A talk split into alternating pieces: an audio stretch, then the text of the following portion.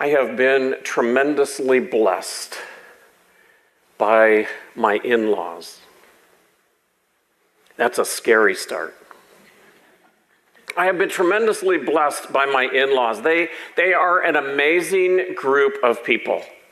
And within my in laws, I mean, they are a diverse group. They have many different occupations, they have many different well, they're just different, each and every one of them. And almost from the very first time that I spent any time with them, I learned a significant thing, and that is they love the debate. They love arguing enthusiastically. And some of my in laws are really, really staunch progressives. And some of my in laws are really, really staunch conservatives. And that makes for some enthusiastic discussions. We would go to the house and it would be for, it didn't matter what the reason was. We would be at the house and the, and the discussion would, would turn to something. And the volume in the room, which had been here, would start to get like this. It would go up and it would get higher and higher. And, and, and you see, I was the new guy in the family for a long time, and so I listened. I would listen carefully, and I realized that, that, that effectively they were all, they were exactly the same. The progressives, the conservatives, they were exactly the same, except for the facts they chose to ignore. And they would have their discussions and they would get louder and louder. And here's what I would I, I would love to do this. And, and I, I'm, this is confession time on my part. This is confession time. Because here's what I did. I would sit there and I would have one of my one of my brothers-in-law would be here, another one would be here, and, and very, very quietly, because there's a certain there's a knack to this.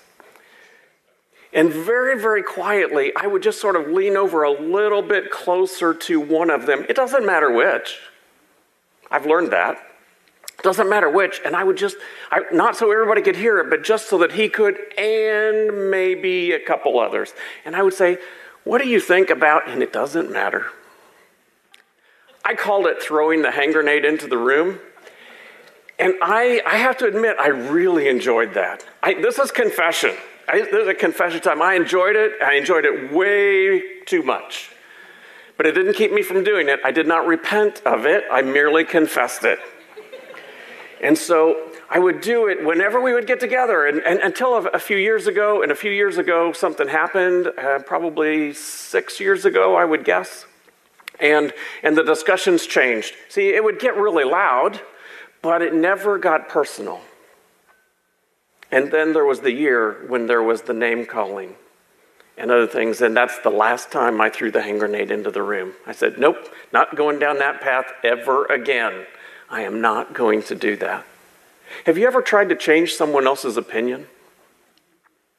You know, their heels are dug in, and you, and you really you feel like I I know what the story really is. And I want to change their opinion. I want to change the way they think. I want to change their attitude. I want to change their behavior. I want to change all these things about them. Have you ever been frustrated by that? Anybody get frustrated trying to change somebody else? It's kind of like a parent who is trying to potty train a child that does not want to be potty trained. You can't do it. And I was thinking about that and I thought, was Jesus ever frustrated by trying to change people? As we think about Jesus' life and we think about Jesus' ministry, was he frustrated? Was he as frustrated as we may occasionally be as we are trying to get through to a person who thinks differently than what we do? Have we ever gotten frustrated? Did Jesus get frustrated by the people around him, by the disciples, by the scribes, by the Pharisees, by the Sadducees? Was he ever frustrated by them? How did Jesus deal with this? And I thought back to it, and I, and I thought, Throughout his life, there were miracles. There were the stories, the parables. There There were the teachings, there were the sermons that he preached, there was the Sermon on the Mount. And I thought, what, how did Jesus deal with that? And I was reading through the Gospels again and again and again. And I thought, before the cross, before the, the tomb, before the resurrection, before his arrest, before the raising of Lazarus, before the miracles, before the teaching, before the parables, before the calling of the disciples, there was something else. And I'd like to read from the Gospel of Mark. In the Gospel of Mark, I'd like to read from chapter 1. See, this is the beginning of his ministry, this is the early part. I'd like to read this. One day, Jesus came from Nazareth in Galilee, and John baptized him in the Jordan River. Now, understand, baptism has many different meanings and different forms, and there are many different debates about that. I'm not going into any of that. However, this was the beginning of his ministry. This was the beginning of that. So it, it says that, that John baptized him in the Jordan River. And as Jesus came up out of the water, he saw the heavens splitting open and the Holy Spirit descending on him like a dove. And a voice from heaven said, You are my dearly loved Son, and you bring me great joy. Do you hear that? You are my dearly loved, some translations say, beloved Son, and you bring me great joy. This is a declaration from the Father saying, This is who you are. You are who I say you are. Nobody else. Their declarations don't matter. In that song that we sang a little bit earlier, who does God say that you are? Who did God say Jesus is? He said, You are my dearly loved son, and you bring me great joy. This is the part that I don't really like. We get to this part because none of us like this part. The Spirit then compelled Jesus to go into the wilderness where he was tempted by Satan for 40 days. How many of you love to be tempted? How many of you say, Sign me up? Where's, I, I don't know why. In a church, we don't have a sign up sheet for temptations. How many of you want to go into the wilderness for 40 days? Where's the sign up sheet for that? No, I'll go to the mission field, but I'm not going to the wilderness to fast for 40 days of temptation. There's many different things, but that's not high on our list. We don't really want to do that. But it said that he went into the wilderness. I don't know what you think about when it comes to the wilderness. My thought used to be it's kind of like a jungle. When I was a, when I was a small boy, there was, a, there was a woods that we went through, and I thought that was the wilderness. There's this little path that you follow through there, and you might get lost or you might not. And sometimes your older brother takes you out there and hopes you do. To me, that's the wilderness. And I thought, the Spirit compelled Jesus to go into those woods back behind our house. But that's not the way it is. The Judean wilderness doesn't look anything like that. There's, there's no vegetation out there. This is dry, rocky ground. It is hot and miserable. So he went out into the, the wilderness and was tempted by Satan for 40 days. He was out among the wild animals, and angels took care of him. Angels are messengers. That's what that word angels means a messenger. Messengers took care of him. Later on, after John was arrested, Jesus went into Galilee where he preached God's good news. So, what did Jesus do before he started teaching? What did he do before he started working miracles? What did he do before he started, started preaching and doing all the things that he did? He went out into, he was baptized so that his, he had his father declare, This is who you are. And then he went into the wilderness to be tempted by Satan. I think that the reason why he went there was so that he could be centered so that he could be centered on who he is. and what he is about so that he could deal with the human stuff. Because here's what we know the Word was made flesh and dwelt among us. God Himself, the divine, became human and lived among us and dealt with all the same junk that we have to deal with. Except, unlike us, He was without sin. So he started his ministry, and the first thing that he had to do was, I got to deal with this human stuff. I got to deal with these human temptations. And we know what those temptations are. In, in, in Mark's gospel, he doesn't lay out what all those were. But if you look in the gospel of Matthew, you look in the gospel of Luke, you can find those. And that first, that first one was this He said, If you are the Son of God, if you are who that voice said when you came up out of the water, who said, You are the Son of God, who is, who is my beloved Son, who brings me great joy. If you are that person, you are seriously hungry right now. There's that stone right there. Doesn't that look kind of like bread to you? Have you ever been so hungry that a stone looked like bread? So he was hungry. And Satan said, If you are, use the power, use the authority that has been given to you and turn that into bread. Satisfy that, that physical need that you have. Use the power you have. Focus it on fulfilling your physical needs. And what was it that Jesus said? He said, Man does not live by bread alone, but every word that comes from the mouth of God. Have you ever been that hungry? Have you ever dealt with the temptation of hunger? There's a good friend of mine, and, and he has practiced prayer and fasting for many, many years, as long as I've known him. And there was a time in his life when he said, I'm going to do a 40 day fast. And I said, Okay. He said, Seriously, I'm going to do a 40 day fast. And I said, Okay. Why are you going to do that? And he said, Well, I feel like I've got some stuff I need to deal with. I said, Okay. Will you pray for me while I'm on my 40 day fast? I said, Okay, I'll do that. And so he, he made arrangements. His family was there. He, you know, he's got a family. He's got three daughters. You know, there's a family. Are they doing the fast with you? No. And so he was talking to me, and after the at the end of the fast, I came I came together with him, and we were talking about it. And I said, "Tell me about the fast. Tell me about some things." And he said, "Well, day three was really bad," and I thought that was really bad until I got to day twenty-eight.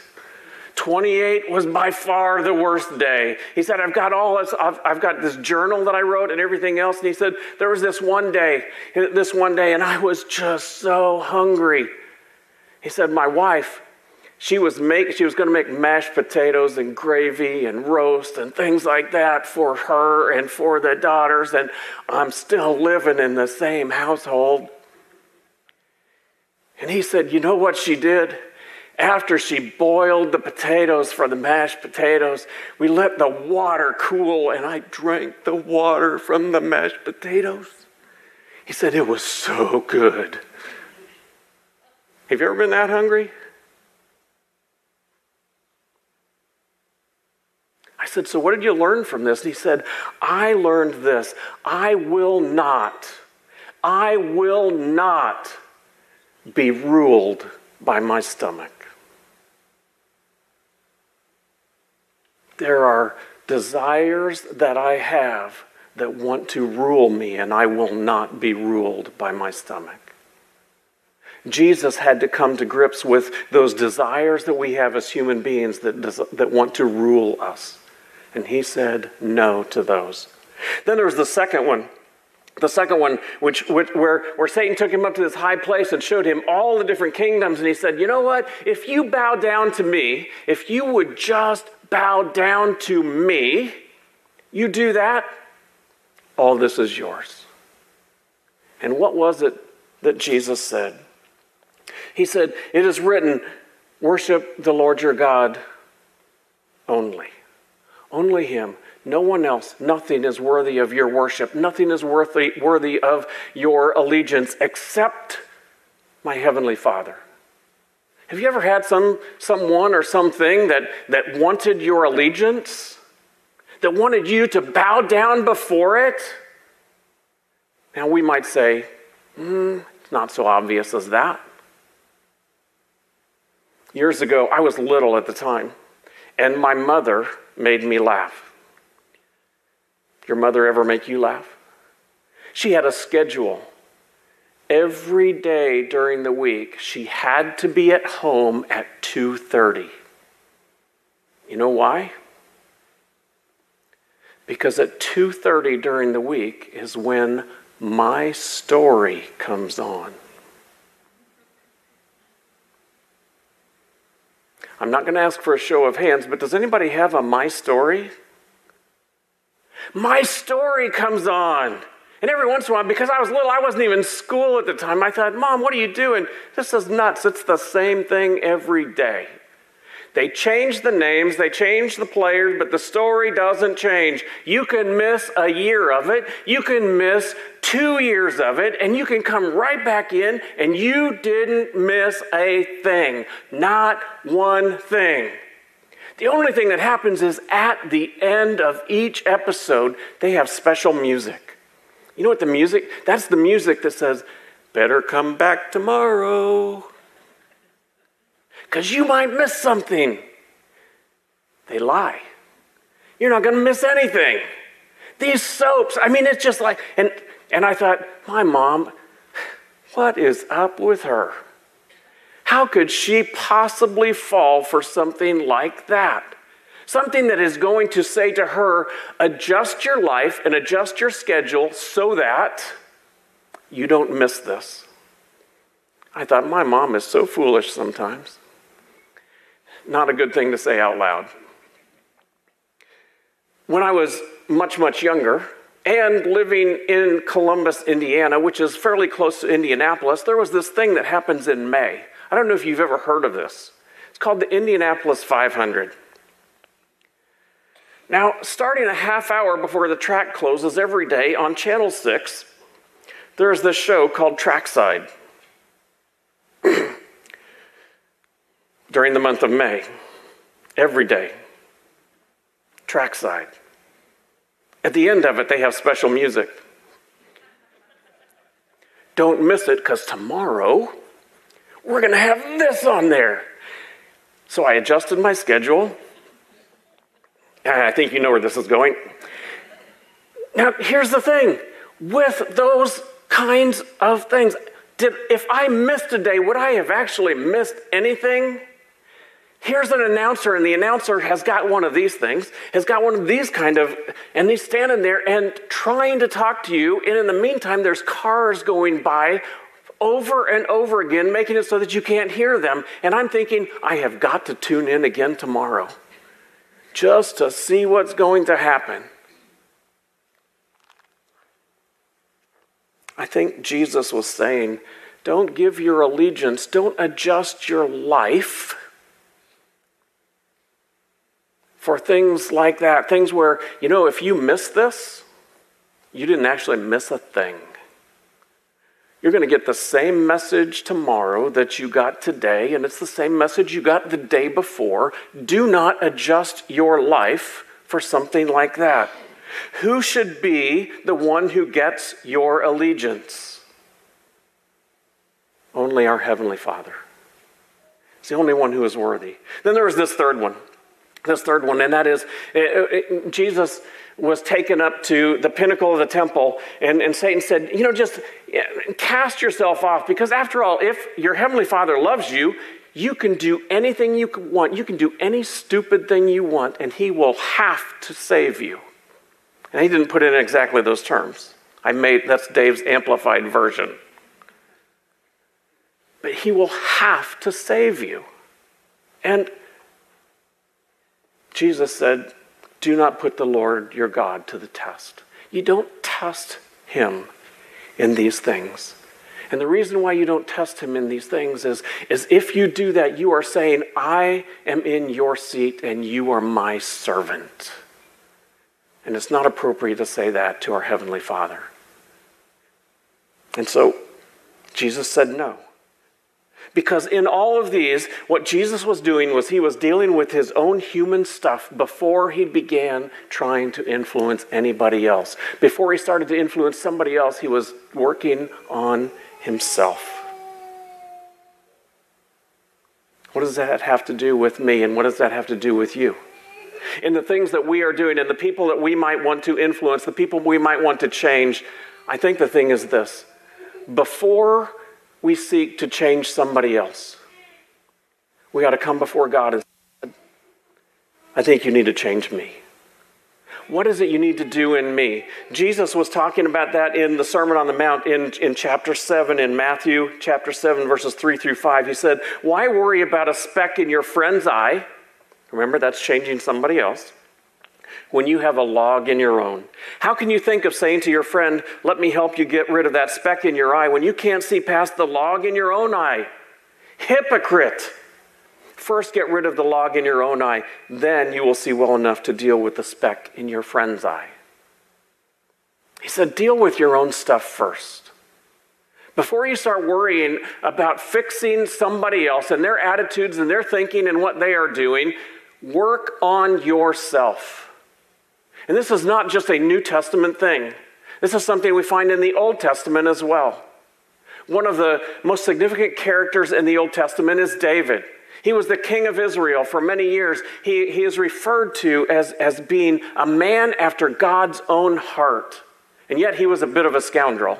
If you study his life, maybe more than a bit of a scoundrel.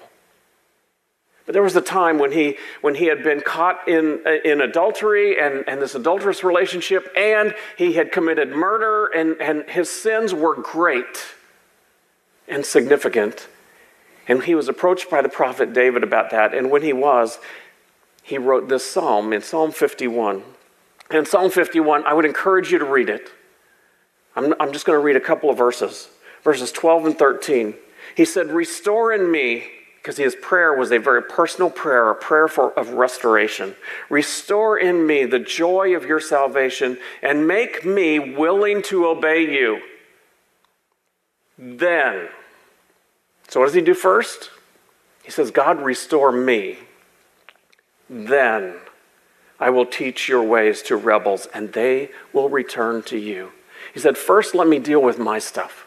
Let me deal with all the things that are going on in my life, and then, then help me to help somebody else. I think that's what God would want us to do as well. Not to focus so much on the flaws that we may see in other people and the way that they think and the way that they act and all of that, but to focus on ourselves first and foremost. Focus on ourselves as far as the people that need to be changed. Many years ago, I was a new Christian and I was attending the East Columbus United Methodist Church. There was a coworker who came up to me and, and, and he insulted me. He insulted my faith. He insulted my church. He insulted everything about anything that I believed in the faith. And he said, But our church, we've got it all together. And I thought, hmm? And I was offended, and, and then eventually I got mad. And so I came home that day, and I, and, I, and I had this prayer. I said, God, I'm mad. You know me, I don't get mad easy, but I'm mad. I'm mad at him, and so here's what I'm going to do I'm going to get out my Bible and I'm going to find stuff, and I'm going back in tomorrow. I'm going to have a list of things, and I'm going to show him. You ever want to do that? I wanted to do that. That afternoon, I read every letter that Paul wrote. I had a, I had a notepad. I had notes all over it. I'm making notes. I said, I'm going to get him with this one. And then more and more and more. And you know what happened at the end of the day? At the end of the day, I got to the point and I realized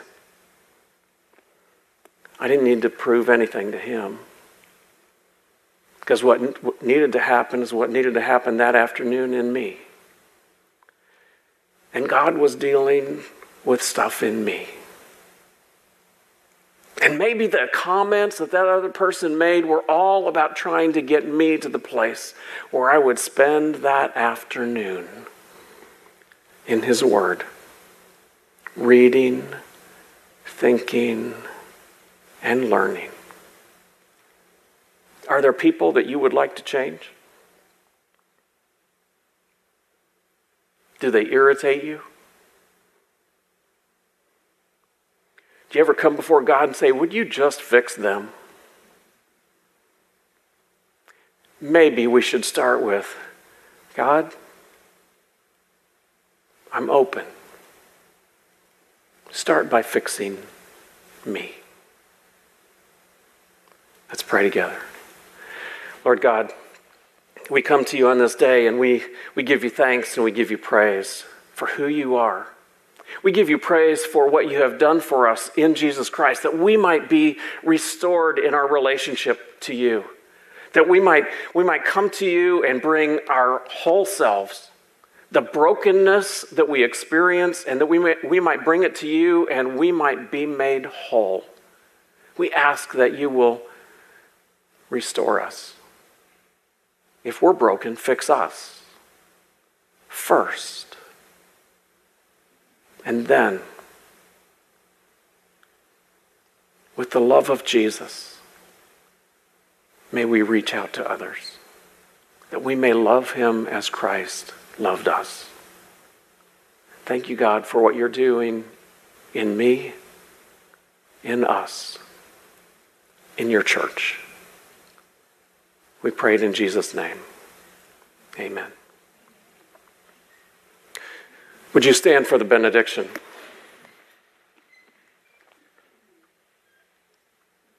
My sisters and brothers in Christ, as you leave here today, may you leave blessed by the good news of Jesus Christ.